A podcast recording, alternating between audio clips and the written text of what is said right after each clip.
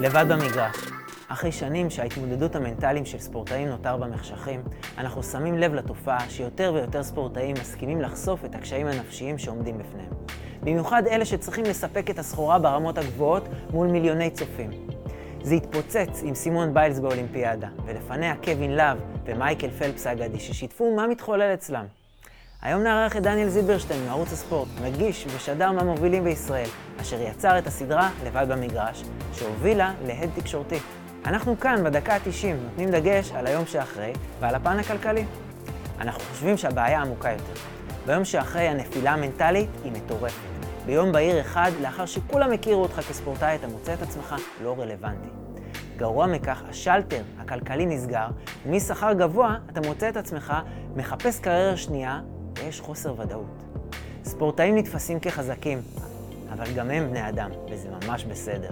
אנחנו לבד במגרש, אבל עוד דקה ביום שאחרי. מתחילים.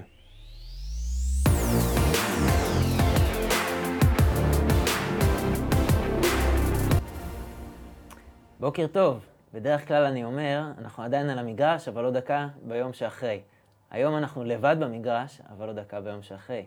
דניאל זילברשטיין, מה קורה? בוקר שלום טוב. שלום אבידור, שלום אילן בכר הגדול, מה העניינים חבר'ה? איזה כיף, איזה כיף שאתה פה. כיף להתארח. שמחים לארח אותך, בדרך כלל אתה מארח. זהו, היום אני צריך לענות על השאלות, קשה. הופכים אה, תפקידים, זה כן. כיף. תרגיש חופשי, אילן, להתעלל בי. וייב טוב זה כבר, אה, כבר נקודת התחלה טובה. מה, בדרך כלל באמת אתה, גם בכובע של המראיין וגם, אתה יודע, אתה פוגש ספורטאים, מדבר איתם על עניינים של היום-יום, על המגרש, על התוצאות. איך הגעת לעשות את התוכנית לבד במגרש? האמת היא שזה כמו הרבה דברים שהם טובים, אה, נולד במקרה. הייתי בטוקיו במשחקים האולימפיים, וכשליח ערוץ הספורט, אה, והרגשתי שהנושא של סימון ביילס עושה לה עוול עצום, כי הרי עסקו בזה מבוקר ועד לילה, ופרשנו את זה מפה ועד הודעה חדשה, מבלי שאף אחד באמת ידע מה עובר עליה. כל אחד אמר היא רבה עם המאמן, והשני אמר זה, זה אגואיסטי כלפי החברות שלה, והכל אולי נכון, אבל לא ידענו את זה. והגעתי למסקנה שכל התחום הזה של אה, נפש הספורטאי, הגם שבחו"ל יש לו עיסוק רב, בארץ הוא פרימיטיבי לחלוטין, או יחסית נגיד לא, לא קרוב לפוטנציאל המימוש שלו בשיח. כי כשם שספורטאי נפצע ויכול להגיד, אה, קראתי את שריר הערך האחורי, אני חושב שבעוד 10, 15, 20, 30 שנה יהיה לגיטימי להגיד לספורטאי, היה לי התקף חרדה, לא תפקדתי. וזה לא יהיה בושה, אני מקווה, כתוצאה מהפרויקט הזה ופרויקטים אחרים. ובאיזשהו שלב, בעודי מתחבט מה אני עושה עם זה, שם, עוד בטוקיו, אמיר ויינטרוב, טניסאי העבר, פנה אליי בהודעה באמת מצמררת, עם אה, חוויות שהוא עבר, ואני באמת נפעמתי, אמרתי לו, תשמע, אני רחוק, אני מאוד רוצה לעזור לך, אבל מה אתה רוצה שאני אעשה? אתה יודע מה הוא ענה לי? תמחוק את מה ששלחתי לך. אאוץ'. ואז אמרתי, אוקיי, פה יש בעיה. אמ, אמיר היה אמיץ מספיק בהמשך גם כדי להיות חלק הארי אה, מהפרויקט הזה, כשעסקנו בספורט יחידני לעומת ספורט קבוצתי. אבל uh, ברגע שהוא אמר לי למחוק את זה, אני, אני נדרתי נדר ואמרתי לו, אני מבטיח לך שכשאני חוזר אני אטפל בזה. וממש לקחתי את זה כמשימה לא פשוטה, כי יש לי לו"ז ועבודה ומשפחה ועוד כל מיני, לעבוד אקסטרה, לעשות משהו שבדרך כלל uh, אני לא עושה, בוודאי לא כל כך הרבה שעות של התעסקות, uh, לא לבד במגרש, כי היה לי צוות שעזר לי, אבל כמי שמוביל את הדבר הזה. אה, ואני מאוד גאה במוצר, ואני מאוד מאוד שמח גם על התגובות שהוא קיבל, בין מתקשורת אה, קולגות וגם מספורטאים, ספורטאי עבר, ספורטאי הווה, שחלקם, אגב, עד היום אה, פנו אליי דיסקרטי. לומר לי, גדול. גם אני עברתי את זה, אבל לא רוצים לפתוח יותר. אני לא סתם אפילו, לא סתם הזמנתי אותך, שמעון אמסלם, שאירחנו אותו, דיבר הגדול, עליך. הענק. אתה מבין? היו עוד כמה, פשוט שבאו וציינו, תקשיב, איזה יופי, איזה דבר חשוב זה לעלות למודעות. אני מבחינתי, התוכנית הזאת, אין הרבה תוכניות, אה, לא יודע אם לקרוא לזה דוקו, או משהו שהוא מסביב לספורט, אין כאלה תוכניות בישראל. אם, אם אנחנו באמת מדברים על זה, אז מה המטרה של התוכנית בעצם מבחינתך? לנרמל את השיח. שזה לא יהיה מביך, מדהים. אה, שחדר ההלבשה יהיה, אני קראתי לזה חדר על בושה, אוקיי? זה לא המטרה היא שיתראיינו אצלי. כי היום אני עוסק בזה ומחר אני אעסוק בדברים אחרים. אבל שזה יהיה לגיטימי לספורטאי, להגיד את זה לחבר שלו, להגיד את זה למישהו שהוא סומך עליו. ואני חושב שהיום אנחנו בוודאי בכדורגל עדיין רחוק רחוק מאחור, זה עדיין מביך מאוד לספורטאי להגיד את זה, למרות שיוצאים עכשיו, חבר'ה, עמרי כספי אמר לי השבוע אה, בתוכנית שהוא חצי שנה לא ראה משחק כדורסל, שהלו"ז שלו, למרות שהוא דאג והכול, הלו"ז שלו הוא עוד לא מסונכרן עם הקטע הזה שהוא קם בבוקר ואין אימון. לא, ברור. אבל, אה, אבל וקבענו ואנחנו נעשה שיחה על זה, ותפס אותי השבוע, אבא של כדורגלן ישראלי מאוד מפורסם, שם על היד ואמר לי, אם אומרים לך, חבר'ה, עלינו זה לא עבר, או לנו לא קרו דברים כאלה, הם משקרים לך בפרצוף. אין ספורטאי תחרותי שלא עבר איזושהי נגזרת של מצוקה נפשית, של חרדות, של אה, אה, במקרים מסוימים דיכאון, בוודאי בהתמודדות עם היום שאחרי, אה, שזה באמת פנסיה, סוג של פנסיה כפויה בגיל 34-35, אילן, אתה מכיר את זה היטב. למלא את החלל הזה ולצפות שאתה תגיע לאותם ריגושים, זו טעות, ואני חושב שזה בור שאי אפשר... אה, הייתי אומר גם שתקשורת הספורט היא חלק בלתי נפרד מכל מיני דברים שקורים אני איתך, במהלכם של... ואשמה, ואחראית. מה התפקיד באמת של תקשורת הספורט, לבוא ולעורר כזה שיח? כי זו פעם ראשונה שמדברים על זה. עצם העובדה שעד היום משתמשים בביטוי עלתה למשחק עם חיתול, לקבוצה שלא עומדת בלחץ, מפסידה, okay. אוקיי. בעיניי זה גועל נפש. אני לא משתמש בביטוי הזה. ואני אני, אני גם חושב, בסוף, אה, חלק מהדבר הזה הוא גם ביצה ותרנגולת. גם, גם הספורטאים באיזשהו שלב יידרש מהם לענות דוגרי. יש כאלה שלא לא ירצו לחשוף את זה בפני התקשורת, וזה בסדר, אבל ספורטאי שלדעתי לא חושף בפני התקשורת ולא נעזר באיש מקצוע תוך כדי הקריירה, מה, לוקח סיכון, הבעיות? לוקח סיכון גדול מאוד נפשי. אמ, ואני אומר עוד פעם, המטרה שלי לא הייתה באף שלב שכל הספורטאים מעתה ועד עולם, כשעוברים קושי, יתקשרו אליי, יגידו, דניאל, בוא תראיין אותי. ממש לא. המטרה היא שזה יהיה לגיטימי לדבר על זה. מקסים. קודם כל, זה כבר, אה, מבחינתי, זה, זה מטרה עילאית. עצם זה שמדברים על משהו לפעמים גם, אתה יודע, בחיי היום-יום, זהו, זה יורד מהשולחן לפעמים. אתה מדבר על איזה בעיה, זהו, כאילו מדפדפים את זה. נקסט, לדבר הבא, בטח נכון, שעולם התקשורת והספורט... וזו אחת הסיבות שהיה לי כל כך חשוב למצוא לפחות ספורטאי או שניים פעילים שידברו, ובמקרה הזה מי שהיו מדהימים זה גל מקל, שכטיפול מונע לקח פסיכולוגית, אימא שלו פסיכולוגית, אז היה לו הרבה יותר קל, אה, בגיל 16. אה, והוא אמר, אני, שיא המודעות, וגם אני עברתי את זה. אי אפשר בלי. אי אפשר בלי מקרה קיצון של לחץ ביום של גמר גביע, גמר פלייאוף, whatever. והשני שעוד היה פעיל, אם כי היום כבר פרש, זה מאור בוזגלו, שפתח מאוד חזק את הקשיים שעברו אליו, כשבעצם נכפתה עליו סוג של פרישה, נגיד, מאור. משפטית, ולא, ולא, אפילו לא... כן, מאור זה מקרה מאוד מאוד ייחודי. אה, בסופו של דבר, באמת, כמו שאתה אומר, היה לו הליך מול הפועל תל אביב, וזה... היה, זה עוד לא נגמר. זה, זה, זה, יש, יש פסק בוררות, אבל אה, אתה יודע, לא משנה. עד האגורה האחרונה הוא יקבל. תשמע, אני, אני, אני מחייך לי שאתה אומר את כל הדברים האלה, כי אני חי את זה כבר uh, במשך 15 שנה, יואו, זה לא נתפס לי שאני כבר 15 שנה לא כדורגלן. אבל uh, אני חי את זה 15 שנה, ואני uh, עובד עם ספורטאים, ויש לי את הפרויקטים למצוינות שאני uh, מנהל. אני חושב שבדיוק כמו שאמרת, uh, ובכלל השיח הכללי על הכדורגל הישראלי, אתה יודע, לפני שאנחנו מדברים על זה, זה למה אנחנו לא משתווים לאירופה, אוקיי? למה שקורה שם באקדמיות וכל הדברים האלה.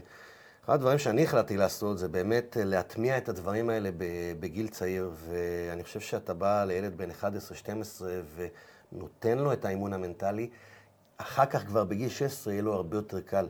עכשיו, אני יכול להגיד לך, אה, ואני רואה את זה גם בשטח, ספורטאי, קשה לו מאוד לחשוב על פסיכולוג.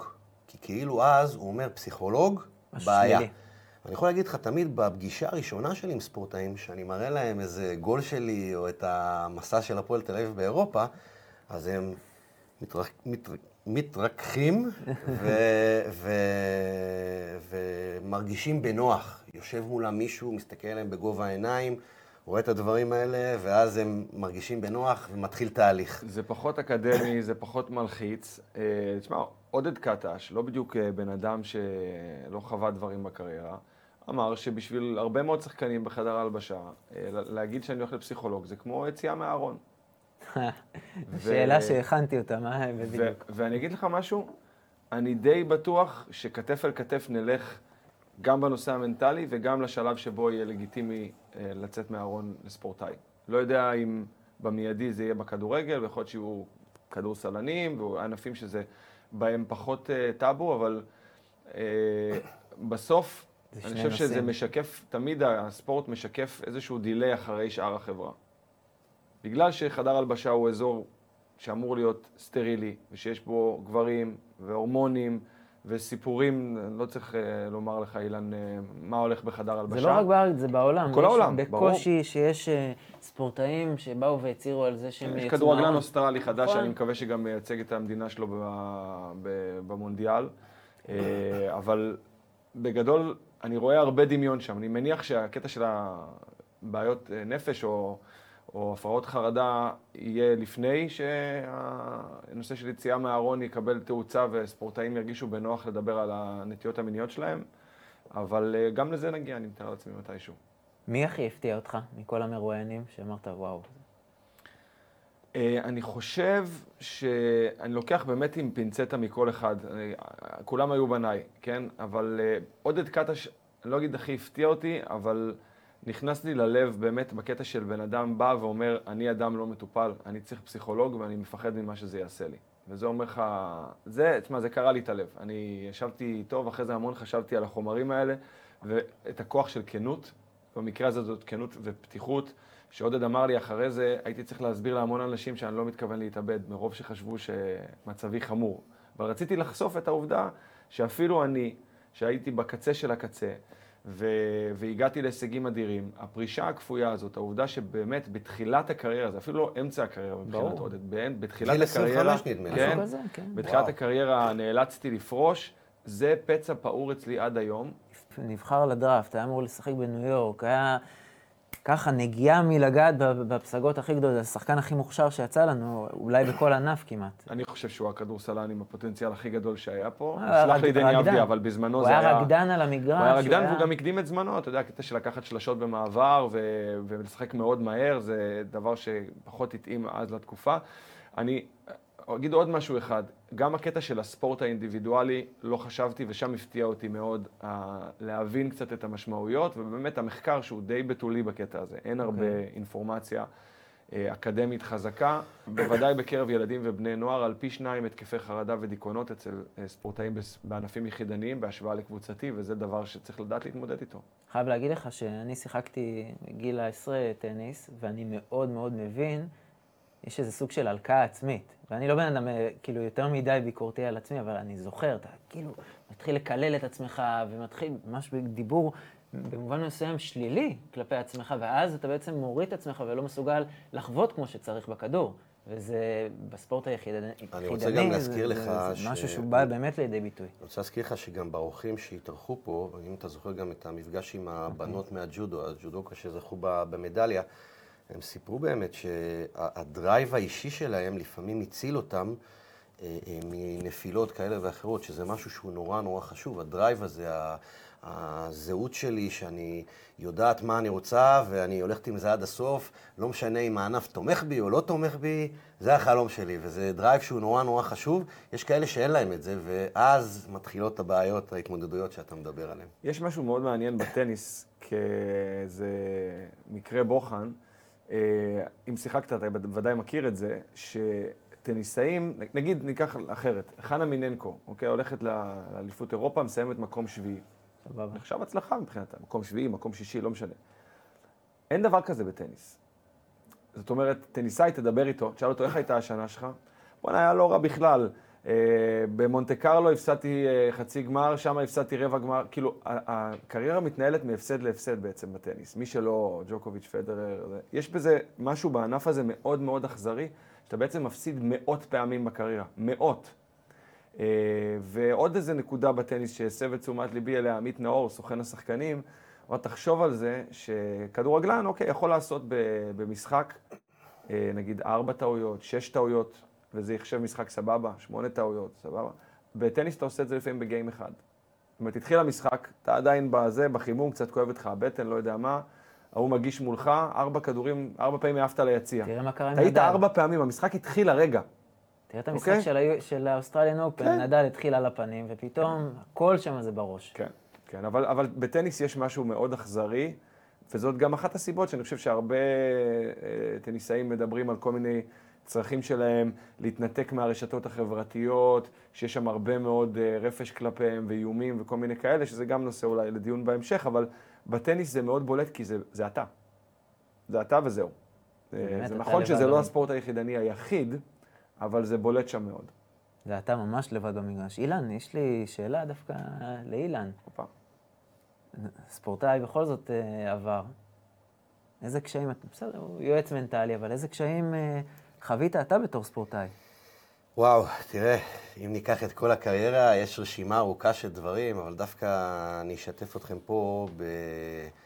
אה, באחד הרגעים ה- אולי הקשוחים שעברתי, וזה דווקא בשלב מאוד מאוחר בקריירה שעברתי לברגה בפורטוגל. אוקיי. אתה מגיע בציפייה לחזור לעצמך, לשחק, אה, עובר לקבוצה בתיווכו של פיני זהבי, ופתאום המגן שהיה אמור לעבור לקבוצה אחרת נשאר בקבוצה, אתה לא בדיוק מגיע למקומות שאתה רוצה להגיע, ואתה לבד, ומרגיש בודד, ו... ואין לך באמת עם מישהו אמיתי לדבר. אתה יודע, אתה מצלצל לאבא ואימא, הם מנסים לעודד אותך, אתה מדבר עם האישה, אתה מנסה לראות איזה דברים קורים שם שיכולים להציל אותך. אתה מחפש איזשהו קרש הצלה, ואין אותו. ושם אני חושב, בקטע הזה, אה, אה, אם היה לי איזשהו יועץ מנטלי, איזשהו פסיכולוג שהיה מקשיב לי, שהיה אה, מכיל את הדברים, שהיה אומר לי, אפילו, אילן, תשמע, תאמין בעצמך. ואני הייתי אחד שבמהלך הקריירה עבר הרבה מאוד דברים בשביל להגיע למה שהגעתי, ועדיין הייתי צריך את המישהו הזה. בכלל, באופן כללי, אני חושב שגם היום, במה שאני מתעסק, זה הגיע ממקומות של דברים טובים שעבר- שעברתי בקריירה ודברים פחות טובים. ויש לי את היתרון הזה לתת היום את הכלים האלה לספורטאים. אני מאוד מאוד מבין מה הם חווים, מה הם צריכים, איך הדברים האלה אה, מתפרשים אצלם בדרך שלהם. כל זה- אלה גם היום יותר קל בעצם, זאת אומרת, יש היום אפשרויות, זה פעם אולי היה בקושי סקייפ, נראה לי. היום יש באמת אמצעים דיגיטליים שאתה יכול ממש בשיחת וואטסאפ אה, וידאו לבוא ולהעביר את המסר בהרבה יותר בקלות. אבל... אה, תשמע, גם היום, יהיה- אני יודע היום שיש מלא כלים שאני יכול לתת לספורטאי בכל הנושאים של התמודדות עם לחץ או עם רגעים כאלה. לצורך העניין, אה, אה, כלים שאני אה, אה, נותן לספורטאים היום, אה, נשימות, אוקיי? זה דברים שבכלל לא ידעתי עליהם. ו- ואמרת מקודם, דברים נמצאים אצלנו מתחת לעיניים.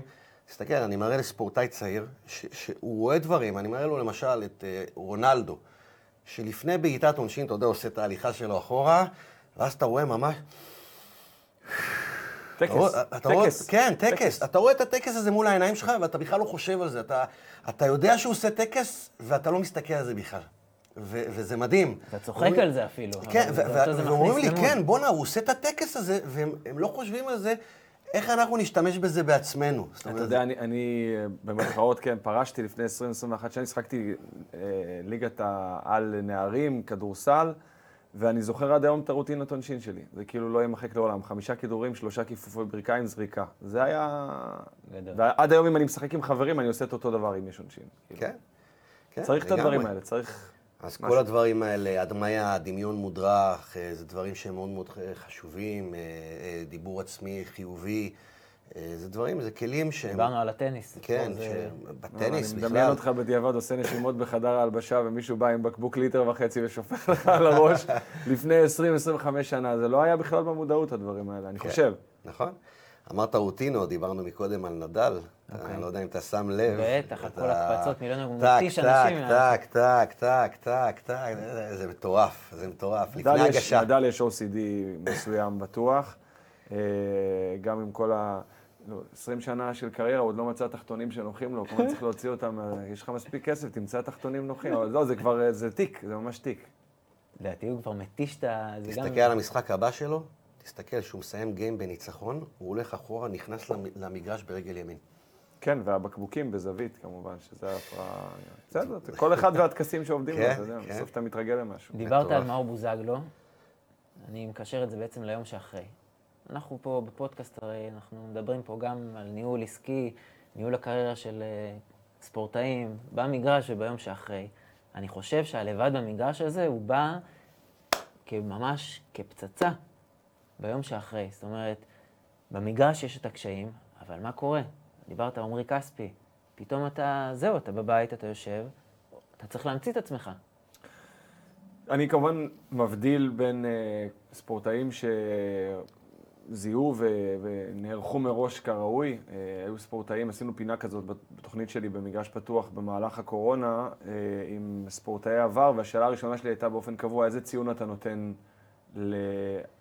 להתכוננותך ל- ליום שאחרי הקריירה, ונגיד, סתם רונן פייגנבוים אמר שהוא נותן לעצמו ציון אפס, אוקיי?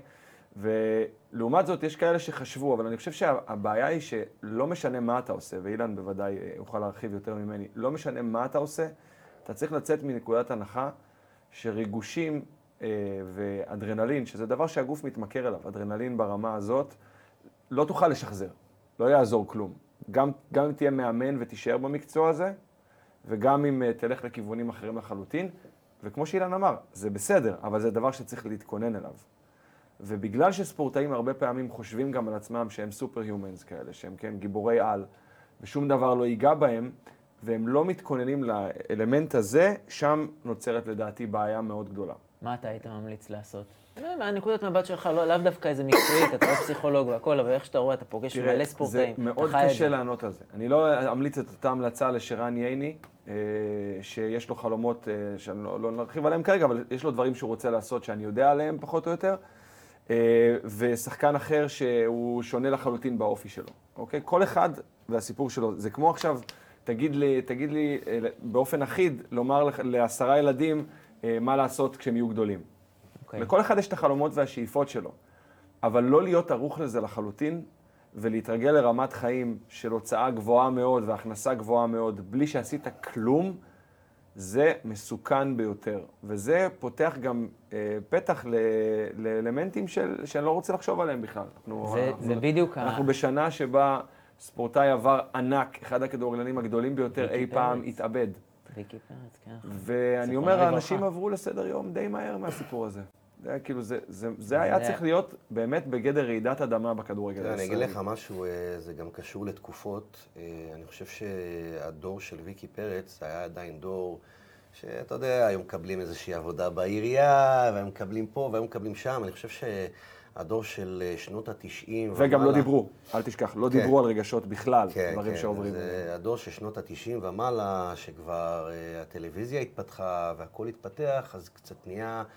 יותר, טיפה יותר מודעות, לא הרבה, אוקיי? נכון. זה טיפה יותר, כל פעם טיפה יותר, כל, כל דבר קרה עוד ועוד. אתה יודע, כשאני הגעתי לסנטנדר עם יוסי בניון, אז פתאום אה, היה בסנטנדר, הקטנה, פסיכולוג ספורט, אוקיי? שזה משהו שאתה יודע, לא, לא הבנו מה, מה הוא אומר, איך הוא אומר, בחור, דרך אגב, אה, מגניב לגמרי, ואצלי בכלל התחילה בסנטנדר, הרדיפה אחרי כל הנושא המנטלי, אבל, אה, אבל זה, זה מדהים, זה דברים שלאט לאט אה, מתפתחים, וכן, אה, יש פה משהו גדול, ואני חושב שדיברנו באחת התוכניות, באמת, אתה יודע שנגיד בצה"ל, למשל, יש תוכנית פרישה, יש הכנה לפרישה, הכל קורה בצורה מאוד מאוד מסודרת. ושם זה בגיל יותר מאוחר אבל, כן, 45, כן. כן.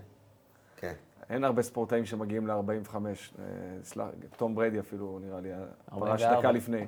כן. אה, אבל, אבל ההמלצה שכן הייתי עושה, זה לדבר, מעביר יותר נכון, זה לדבר על זה, וזה להתייעץ עם אנשים שאתה סומך עליהם. ולא, אחת ההסתבכויות המרכזיות, ואני קורא עליהן פעם אחר פעם, של ספורטאי עבר, שיש להם איזשהו סכום, זה כל מיני עוקצי נדל"ן ודברים כאלה. צריך מאוד להיות זהיר שם. צריך שיהיה לך, במעטפת שלך, לפחות איש מקצוע או שניים שהם גם uh, חיים את העולם הזה, עורכי דין, רואי חשבון, כי אני חושב שהפוטנציאל הנזק הוא עצום. כמו שבדרך כלל לספורטאים מצליחים יש קצת יותר כסף מאנשים אחרים בגיל הזה, אוקיי? כשאתה עושה את ההשוואה, למצליחים, לא לכולם. אנשים טועים וחושבים שכל מי שבליגת העל מתפרנס לא. מיליונר או דברים כאלה. אז, אז מי שיש לו קצת יותר, אז יש גם יותר סיכון שירצו לנצל את התמימות שלו, חוסר ידע, דברים כאלה. בסוף נסגר השלטר. השלטר נסגר בגיל נגיד 35, ונגיד בממוצע, לפעמים זה גם פחות. ואז פתאום, הנה, דיברת על זה, רמת ההוצאות שלך, התרגלת לחיות ברמת חיים מסוימת, פתאום, מה עושים? נגמר הפייצ'ק, אין יותר את המשכורת הקבועה. אתה צריך להמציא את, עצמך, את עצמך מחדש. במיוחד אם יש משכנתה או דברים כאלה, הרבה יש... וגם בגלל מה שציינת, זה יפה, בגלל שאין משהו מסודר, אז תמיד זה ייראה לאיזשהו אה, אבא של אחד הכדורגלנים, אה, אל תלך עם זה כי הוא יעקוץ אותך. לא, לא כולם עוקצים, לא כולם הם אה, אנשים רעים. אתה יודע, צריכה להיות פה איזושהי תוכנית מסודרת, ש... שאנשים ירגישו בנוח. אין, אין גם את ההרגשה הנכונה, כי תמיד יש לך את ההרגשה פה שמישהו בא לעבוד עליך. אתה יודע שאח שלי, אח שלי גר בקופנהגן הרבה שנים, אשתו דנית, והוא אמר לי שהדבר שהיה הכי קשה לו להשתחרר ממנו כישראלי, זה התחושה שבעל מקצוע בא לעבוד עליך. אנשים שעושים את העבודה שלהם. זה, זה גם משהו, זה מנגנון מאוד ישראלי, התחושה הזאת כן. שמישהו עובד עליך, מישהו מוכר לך איזה לוקש. אבל כן, אני חושב שהאתגרים של ספורטאי שפורש בגיל 35 הם עצומים, כי הם בשיא, עדיין גופנית, מנטלית וכל הדברים האלה, אה, ואז צריך להתחיל חיים חדשים. אדם שהוא בצבא ופורש בגיל 40 ומשהו, או אני יודע מה, במקצועות אחרים שחלק פורשים יותר מוקדם, 50 ומשהו, יש לו כבר בכל זאת איזה מטען חיים. וכדורגלן חי בסוף אה, בסוג של אקווריום, שבו הוא יודע מה הם התנאים שלו, מתי הוא קם, מתי האימון, מתי זה, מתי אה, היום פילאטיס, אירובי, לא יודע מה, כל הדברים הנלווים. ואז פתאום כל הסטרקצ'ר, כל המבנה של החיים שלך משתנה לחלוטין. זה אתגר גדול. תראה, אני באמת, אה, אני חייב להדגיש פה בצד הכלכלי, אנחנו רואים את זה גם בישראל, גם בעולם. לא חסר ספורטאים שבאמת אה, היה להם את הכל, ופשוט אין להם כלום היום. זאת אומרת, זה, זה מתחיל באגרוף. הוליפילד ו- וטייסון, תנחש כמה כסף הם איבדו לאורך הקריירה. כן, עשרות מיליונים. אז אני מדבר, זה לא עשרות, זה שניהם ביחד באופן מצרפי 700 מיליון. כן. אוקיי? ויש לך את מריון ג'ונס, וזה שנות ה-90. כל החבר'ה האלה בכלל לא היה להם טיפת מודעות. אני חושב שמי שלא בא ומתכונן באמת, ושם לעצמו את, ה, את החסכונות, דיברת על שחקנים ש, שלא כולם מרוויחים טוב, אבל אוקיי, ילד בן 21, חוזה ראשון, מרוויח 11,000 שקל. מיליונר הוא לא, אבל לגיל 21, 11,000 שקל... כפול מהחברים שלו. זה כפול מהחברים, יפה. ואת המנגנון הזה אפשר גם ליהנות קצת מהחיים, אבל גם אפשר לבוא ולדעת לחסוך. ולשים את הכספים במקומות הנכונים. וכן לבוא ולהתייעץ, וכן לשים, לפתוח לעצמך אולי איזה קרן גמל להשקעה, כן לבוא ולדברים שהם יותר uh, סולידיים, שלא צריך לבוא ולהתחיל להתעסק איתם יותר מדי, או רק לשים על מניה אחת. תשמע, אני שומע באמת על ספורטאים בליגת העל, שמים את הכסף שלהם, פשוט את כל המשכורת, על מניה אחת. תסביר לי את זה. מסוכן מאוד, מסוכן מאוד. אה, אני גם חושב שבשלה השעה שכמו שב-NBA או ב-ATP, יש אה, תוכנית פנסיה למי ששיחק איקס שנים רצוף בליגת העל, שהיא מטעם הליגה ולא מטעם הקבוצות. אה, בשלה השעה שזה גם יהיה פה, אני מניח שזה ייקח כמה שנים, אבל רואים שארגון השחקנים הוא לא מאוד חזק פה, ורוב הכדורגלנים, כשיש להם מצוקה, הם פונים או לעורכי דין שהם מכירים, או דרך הקבוצות ופחות דרך הארגון. משתנה, אמ, הארגון עושה עבודה הרבה הם מנסים מאוד, אבל אנחנו בהתחלה, בהתחלה של ההתחלה. קורים דברים, אה, גם, אה, אתה יודע, אחד הדברים הטובים שאני אהבתי שקורים עכשיו, זה שהכניסו בקרה לליגה א', למרות שיש הרבה ביקורות על הבקרה בעקבות בית"ר ירושלים, כן. אבל מכניסים בקרה לליגה א', זו ליגה, זו פלטפורמה מדהימה לספורטאים צעירים בתחילת דרכם, ואתם... בכלל לא מבינים מה הולך שם, זה תוהו ובוהו, אה, באמת, כאילו, מסכנים. מה קורה עם ביתר? מסכנים, כן, ביתר, אתה יודע, בהמשך למה שאנחנו מדברים, וגם לתוכנית שלך, קח שחקן ביתר ירושלים היום, שרואה מה קורה בתקשורת, שומע, מגיע לאימון, מה עובר עליו? וואו, זה אולי זה בכלל מפחיד, אותי זה בכלל מפחיד במקומות האלה של כניסה של כל מיני שוק אפור וסכנה של מכירות משחקים. אני לא חושד באף אחד, אני לא מדבר ספציפית על המקרה של בית"ר. אין מה לזלזל בזה. אם יש למישהו לחץ כלכלי לשלם משכנתה וברגע אחד אין לו כלום, אין לו הכנסה, דברים יכולים לקרות, וזה מסוכן. אה, מאור בוזגלו, שזה בן אדם עם כסף, סיפר לי שאצלו הורידו את השלטר של המשכורת בהפועל תל אביב כשהוא באמצע בניית בית. עם uh, התחייבויות ל... Uh, ובית בית, כן? זה מאור בוזגלו, זה לא, הוא לא גר ב, בדירת שלושה חדרים בתל אביב. מה עושים? מה עושים מי שאין לו במצב הזה? פונה למי שהוא יכול, ואם מישהו יכול הזה זה הבן אדם הלא נכון, דברים יכולים לקרות. אנחנו לא צריכים לחשוב שזה משהו נחלת העבר, או קורה רק בליגות מצחיקות ב... בבלקן, או ביוון, או לא יודע מה. לא סתם שאלתי על בית"ר, כי יש פה מצב נקודתי, של איך תדע, סוגרים להם את השלטר על הפרנסה, או מעבירים אותם קבוצה בניגוד לרצונם, ברצונם, לא ברור מה קורה פה. נקודה נורא נורא חשובה, כאילו, זאת אומרת, זה קורה כבר עכשיו, ולאו דווקא ביום שאחרי, ו... ליבי יוצא אליהם, ואני חושב שזה ייגמר רע מאוד, מה שקורה כרגע. עצם העובדה שכל יום יוצאות הודעות מביתר, שאתה מבין בדיעבד שהן, אה, במקרה הטוב, המצאה, כן? אה, אז... הלוואי. אז אני אומר, הכיוון הוא די ברור, ופירוק וירידת ליגה, אבל לא יודע מה, כל הדברים האלה גם הם... דיברת על רגשות, תחשוב, אני מנסה לחשוב על שחקן, קח אחד כמו אוראל דגני. באמת, שחקן עם הרבה ניסיון, אחד הבלמים הטובים בארץ. נמצא בביתר היום, אחרי שהוא היה רגיל בקריירה שלו, שהכול מסודר ומנוהל בצורה נכונה. וואלה, ברגש אצלו נראה לי שערות. ואלי אוחנה? וואו, וואו, וואו. שהוא ראה הכל גם בתקשורת. טורנדו. טורנדו. וזה בן אדם ש... אה, בוא נגיד, שמר על כבודו של משה חוגג החוצה כמו שאף אחד לא עשה. מעולם לא לכלך, מעולם לא טינף, ואז הוא צריך לשמוע את התרגיל שעשו לו בשבוע הזה. זה פשוט לא להאמין. מאחורי הגב, אבוקסיס וזה, שעות אחרי שמימר חתם, מימר עוזב. בוא'נה, זה השפלה, השפלה מכוונת.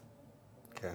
מטורף, מטורף. תגיד לי, אתה, אה, בתחקיר בטח שעשית על כל הדבר הזה, אה, יצאת גם החוצה, הסתכלת מה קורה נגיד באירופה, במקומות אחרים, ש... כן, עשינו את זה. אני עשיתי את זה באמת דרך הכיוונים של המחקרים שנעשו בנושא בשנים האחרונות. אה, אני חושב שאנחנו מפגרים מאוד. אני חושב שהקטע של פסיכולוג ספורט פק"ל, הוא צריך לקרות. אני אתן לכם דוגמה או איזו אנקדוטה. אוקיי. אפרופו זה. אני מבין שזה לא דבר זול להחזיק פסיכולוג ספורט, ואין דין מכבי תל אביב כדין... אה, בני סכנין. בני סכנין. לא, בסכנין דווקא יש, יש כסף, אבל אין, אין דין זה כדין הפועל כפר סבא, בסדר? אה, אבל במהלך השיחות שקיימתי, וכשהסדרה כבר עלתה לאוויר, פנה אליי בעלים של קבוצה בליגת העל ואמר לי, תשמע, איזה עבודת קודש, איזה עבודה, כל הכבוד, ופה ושם, אני רוצה שתדע שככה וככה וככה, ואנחנו עושים ככה וככה. אמרתי, אוקיי, אחלה. וביקשתי רשות מאותו בעלים להעלות ברשתות את מה שהוא כתב לי בלי לציין בעלים של איזה קבוצה זאת. וכעבור כמה דקות קיבלתי הודעה ממישהו אחר שעבד בקבוצה בליגת העל, בלי לדעת שזו אותה קבוצה, אוקיי? מדובר באותה קבוצה בליגת העל. מצטער אם סיבכתי קצת, אבל תכף תבינו את הפואנטה. והוא אמר, גיבורים גדולים על מה שאמר הבעלים של הקבוצה. כשיש טיפה לחץ כלכלי, הדבר הראשון שחותכים זה פסיכולוג ספורט. למה? כי הם רוצים לשלם 12,000 שקלים בחודש לפסיכולוג שיהיה זמין באופן מלא. איזה פסיכולוג עם הכשרה שלו שיכול להרוויח פי שלושה ופי ארבעה בחוץ, יתחייב בסכומים האלה. ואני אומר שוב, הבעלים שדיבר איתי לא ידע על זה, וזה שעבד באותו מועדון לא ידע שזה הבעלים של הקבוצה. ובכל זאת מסתבר שבאותו מועדון שמתהדר לעשות ככה וככה, בפועל זה המקום הראשון שמקצצים בו. אבל אני חושב שהדבר המרכזי זה שפסיכולוג ספורט חייב להיות חלק מקבוצת כדורגל. מידת הזמינות זה כבר עניין שלהם. אבל שזה לא יהיה חילטור, אה, ושיהיה ברור שכמו שיש פיזיותרפיסט קבוע ורופא קבוצה קבוע, פסיכולוג, זה במידת לחצים של היום, אה, צריך להיות דבר מובן מאליו. כן, שיעבדו על ה mindset, אין מה לעשות. בסופו של דבר... רק להדגיש, פסיכולוג, יועץ מנטלי, אה, כל דבר שיכול איש לעזור. איש בעל הכשרה מקצועית כן. מתאימה. אוקיי? מה הקבוצה מחליטה אחר כך ואיך לקרוא לזה, זה עניין שלה. אני בדעה שפסיכולוג גם, יכול להיות שלשחקנים יותר נוח לדבר עם יועץ הרבה פעמים, אה, כי פסיכולוג זה קצת כזה מפחיד, מה, אני משוגע, הרבה אומרים את זה עדיין. אוקיי? יכול להיות שבינתיים שלב הביניים הוא באמת... לפעמים הסגנון או... והסמנטיקה משנה את הכל. יכול להיות, יכול להיות, לכן אני אומר... וגם פה, דניאל, גם פה חשוב לי לציין שיש יועץ מנטלי או פסיכולוג ספורט שעובד עם קבוצה עבור הקבוצה. יש לו אה, אה, תוכניות אחרות, יש לו מטרות אחרות, יש לו דברים אחרים שעוברים בראש עבור הקבוצה. לפעמים ספורטאי צריך עבור עצמו. שזה שונה לגמרי, שזה דברים שהם כן, נורא יש נורא פה ניגוד חשובים. עניינים במובן מסוים. יש בעיה יש פה מאוד- ללכת על ביצים. אם, קצת. אם יועץ מנטלי הוא מינוי אמון של מאמן, יש פה בעיה קשה מאוד. נכון, יש נכון. פה עניין של ניגוד עניינים. זה משהו מובנה, אינהרנטי. חד משמעית, אה, מאור בוזגלו סיפר לי בסדרה שהוא באיזשהו שלב גילה שפשוט אותו יועץ מנטלי שהוא אה, עבד איתו בתחילת הקריירה, היה אומר למאמן XYZ, ואז לא שם את מאור בהר- בהרכב. אז מה הוא עושה אוטומטית? נאטם, נסגר. אתה מבין? זה, זה צריך להיות משהו שכבר ידוע מראש, תקשיבו, אני פה למען הקבוצה, אתם פה זמינים, אני אתן לכם את הסשנים אחד על אחד, אבל כאילו, אם שמים את המסגרת ואומרים את זה כבר מראש, אז ידעו מה לחשוף ומה לא לחשוף. אני חושב שככל... ועדיין צריך את הנקודות הנורות הזרה ש- האלה. העובדה שהמאמנים היום לאט לאט הם פחות רודנים במובן של פעם, שהיה איזה פחד שהם נכנסים לחדר הלבשה. אתה הכרת את, את קשטן כדוגמה טובה. אני לא אומר שהמאמנים היום אה, הם יותר טובים בשום צורה, הוא היה מאמן ענק, כן? אני עדיין אומר שהכיוון הוא די ברור היום. המאמנים הם פחות אה, דיקטטורים אה, כל יכולים, אוקיי? ככל שהזמן עובר. ואני חושב שהקשר הזה והעובדה שגם הגילאים קצת יורדים, כן? שיכולים להיות מאמנים ממש מצליחים, בני 35 ו-40, שזה כבר די קרוב לשחקנים, ויהיה ערוץ תקשורת יותר פתוח איתם, גם זה יעזור. כאיזה תחנת ביניים, שזה לא יהיה כאילו, יואו, חס וחלילה, אני אגיד את זה ליועץ המנטלי, הוא ילשין למאמן, זה גם, זה סביבת עבודה לא בריאה. זה, יש בזה משהו רעיל גם שספורטאי יהיה בתחושה כזאת. תראה, צריכה להיות, להיות היררכיה מאוד מאוד ברורה, וכרגע לצערי, אתה יודע, אני מסתכל על דרור קשטן הגדול, כן? דרור היה בעצמו אה, סוג של אה, מנטור, יועץ, אה, פסיכולוג עבור הספורטאים. אה, החיים השתנו, הזמנים השתנו. הכל השתנה. אתה יודע, עוד מותר פעם, כבר עדיין... לצבוע שיער, מותר להיות עם הגיל. עדיין, עדיין יש מאמנים שאתה יודע, אה, אה, יפחדו מכזה יועץ שייכנס לחדר הלבשה שלהם. הם לא יודעים לשים את ה... אתה יודע, יש, יש איזשהו מקום שאליו מאמן לא יכול לרדת מול שחקנים. מסכים. שם נכנס כן, היועץ. המנטלי, שם נכנס הפסיכולוג הדיסטנס הזה הוא די- אבל זה לא לא רק מביא- distance, זה גם מספר שעות ביום, הוא לא יכול להיות ערנות מלאה לכל מה שעובר על בדיוק. כל שחקן אה, בסגל של 18 או יותר שחקנים. אני חושב שאפשר אבל לפתור את זה, כאילו, את- את אותו ניגוד עניינים, כשאני חושב על זה ככה במהלך השיחה, כמו שיש בכל חברה, יש נהלי עבודה, יש קוד אתי. באים ופותחים את זה כבר על ההתחלה ומבינים מה התפקיד שלו, לפחות זה ייתן מסגרת מסוימת. זאת אומרת, יש פה עדיין את- אותו ניגוד עניינים אינהרנטי. אני אומר שוב, זה מאוד תלוי אם זה מינוי של המאמן. אם מאמן בא איתו עם, צ... עם צוות משלו ואומר, היועץ הזה זה אבל האיש זה, שאני עובד יבוא, איתו, אבל זה ברור שזה יבוא עם המאמן, כי הוא לא יאשר אותו, הוא לא ירצה לעבוד, כי זה מישהו שהוא עובד איתו ביום-יום, ואם הוא- זה לא אוקיי, יהיה איש אמונו... אם זה יהיה עובד מועדון ויגיד לו, אדוני המאמן, בעיה שלך, אתה לא יכול, זה שלנו, תחיה עם זה. אז המאמן יצטרך להחליט אם הוא נשאר בעבודה או נכון, מוותר על תפקידו. ואם אנחנו מדברים בגדול... הוא לא בוחר את רופא הקבוצה על פי רוב, נכון? לא, אה, שאלה מעניינת. כן. איך צריך לתפעל את זה. אם אנחנו מדברים בגדול, אז אה, דניאל ציין פה משהו, זה, אנחנו, אנחנו רחוקים. אנחנו רחוקים בהרבה דברים. אתה יודע, אני, אני אקח משהו אחד קטן על משהו שדיברנו, קח למשל ב, בליגה האנגלית. שחקן יוצא, מסיים את הליגה האנגלית, מסיים לשחק כדורגל בליגה האנגלית, יש לו קרן פנסיה, דואגים לו, בודקים אותו לחיים שאחרי, אתה יודע, זה, זה, זה מדהים. אנחנו כל כך רחוקים משם, זה, זה מבאס להגיד את זה. ועדיין אחד, שחקן כמו ג'ון ארנר ריסה, גם פשט את הרגל. תקשיבו, אין, אין, אין מנוס מזה, כן, אנשים עושים טעויות. אבל כמו עדיין ש- זה יותר טוב ממה שיש לנו. כמו שאנשים רגילים ש... שעשו כסף והם היו מנהלים בכירים, הסתבכו ו...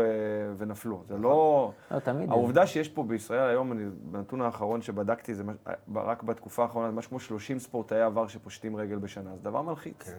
דבר... אה, פושטים רגל, מסתבכים כלכלית, אוקיי, דברים כאלה.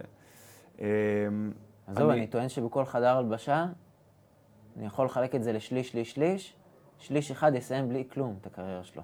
זה ברמה הזאת. כן, הגיוני, מה שאתה אומר. אם בן אדם אה, מרוויח בין אה, 8,000 ל-20,000 שקל וחי ברמת חיים גבוהה, אז של ה-20 הסיכוי כל שהוא- הזמן. הסיכוי שהוא אה, יחסוך נמוך. כי הוא חייב את אותו שעון, והוא חייב את אותם דברים שיש לשחקן שבאותה קבוצה, של החבר שלו לחדר הלבשה. אני חושב שדווקא בקבוצות שהן לא מכבי תל אביב, אוקיי, שבה רוב השחקנים מרוויחים גבוה ויכולים להרשות לעצמם כנראה קצת לפתוח, קצת. לשחרר. אתה צריך גם לחיות. נכון, אתה צריך לחיות, אתה גם צריך לחיות במידה שדומה לסביבה שלך, אתה לא תבוא עכשיו אה, אה, לבוש בפפיון לחדר הלבשה, יש איזה קוד, קוד לבוש אחר. אבל uh, אני חושב שבקבוצות האחרות, דווקא דרג, דרג ב', דרג ג', okay. אוקיי. שבה, שבהן יש נגיד משתכר אחד גבוה או שניים, דווקא שם זה מייצר את, ה, את הציפייה הלא ריאלית. כן? Uh, אמר לי שחקן עבר פעם שהוא היה חונה רחוק מה, מהחניון של הקבוצה, כי הוא התפדח uh, לבוא עם אוטו, איזה פונטו, או לא יודע מה שהיה לו. כן? אני יכול להבין מאיפה, מאיפה זה בא בקבוצה שהיא לא אימפריה. דבר, דבר, זה מייצר דינמיקת חדר הלבשה. עם, אה, עם פוטנציאל הסתבכות.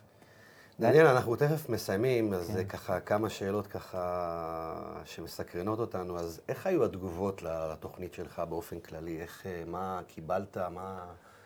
אה, קודם כל היה, היה לי מזל, כן?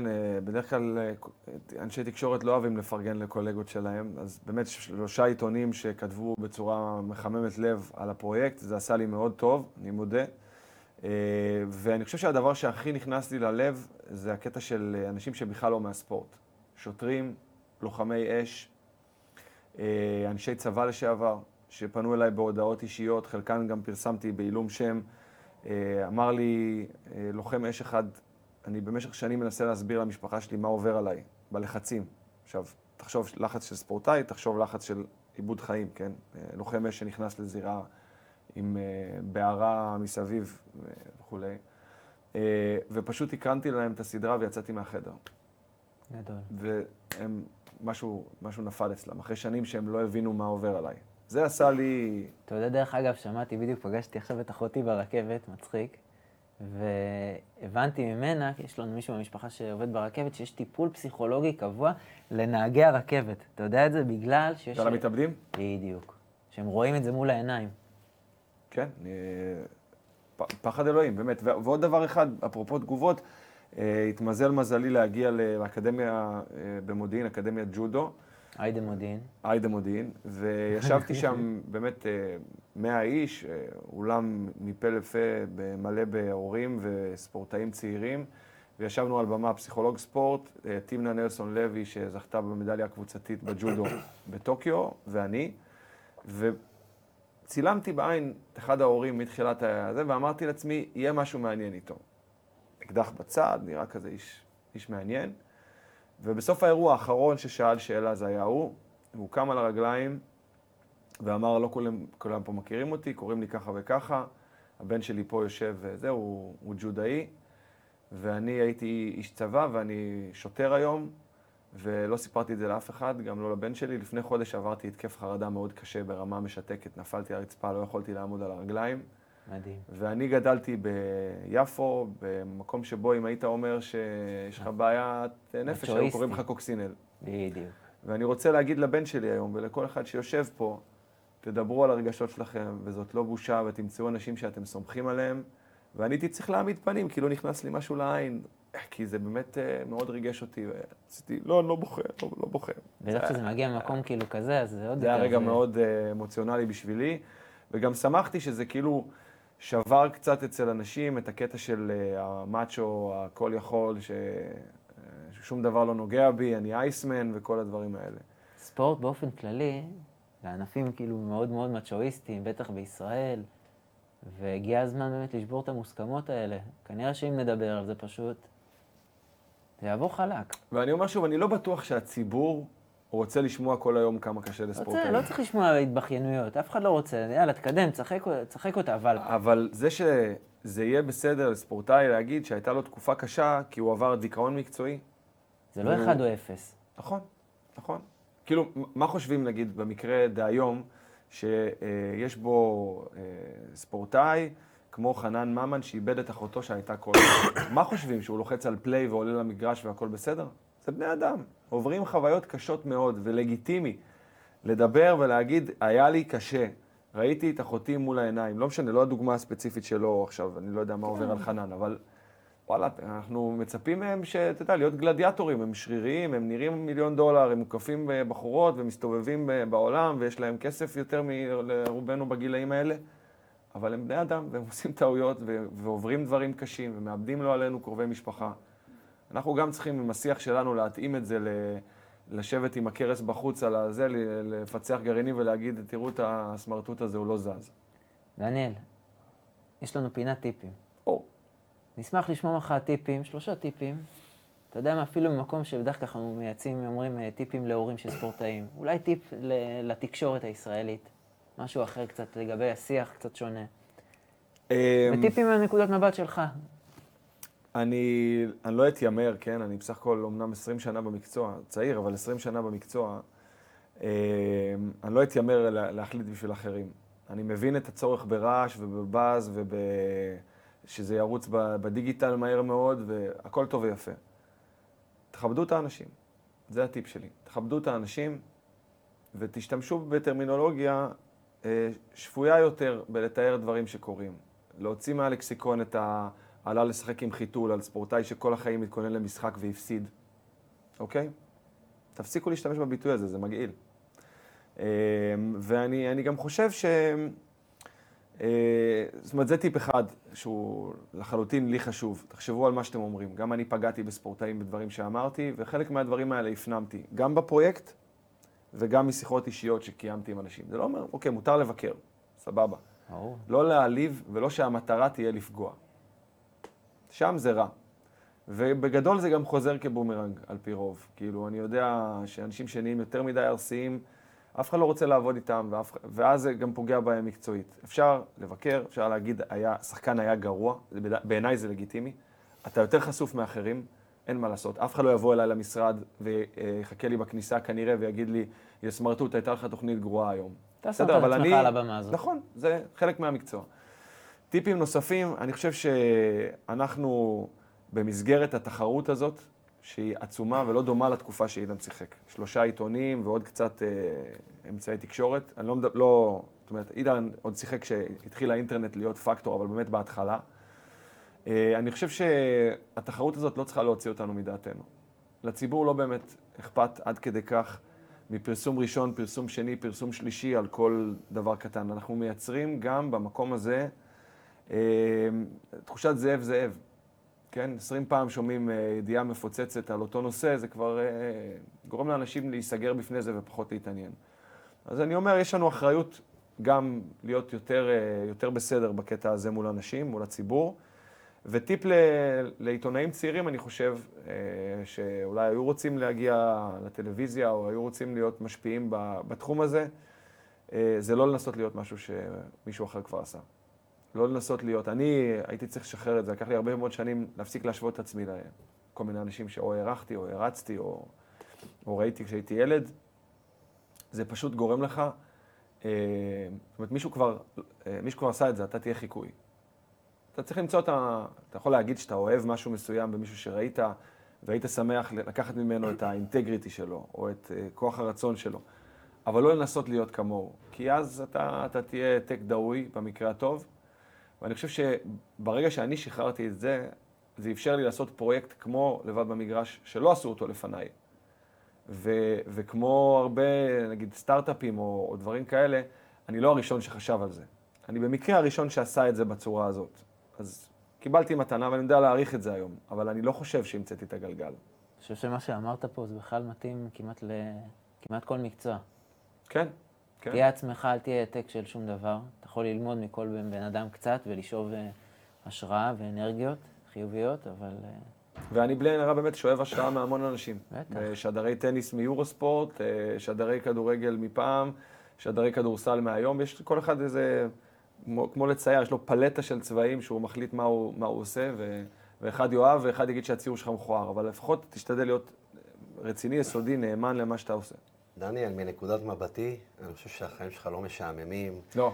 לסקר כל כך הרבה ספורט, לא. לפי דעתי, זה כיף ענק. זה כיף ענק, יצא לי כבר להיות uh, בשני משחקי אולסטאר, בגמר NBA, בשתי אולימפיאדות, uh, חוויה מדהימה, וגם לא שילמתי על אף אחד מהדברים האלה.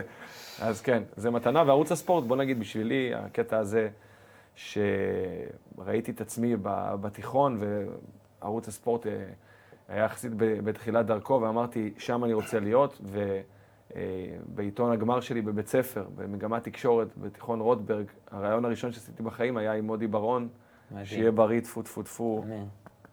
אגדה. אה, אז, ולעבוד איתו שנים אחרי זה, בשבילי זו הייתה הגשמת חלום לכל דבר, בלי ציניות. אז אה, חשוב לנו שתקשיבו לפרקים הקודמים. נטע ריבקין, על פרק מדהים, גם על הקריירה שלה וגם היא נתנה כלים מנצחים ביום שאחרי ועל המגרש. פרק עם הפועל תל אביב, ליאור אליהו, כל כך הרבה דברים וערכים. דניאל, המון המון תודה, היה לנו תודה כיף לכם, גדול. חבר'ה, היה תודה לכם. תודה על הבמה ותודה על הפרגון. אתם אנשים. יקרים. יאללה, אחלה יום, תהנו.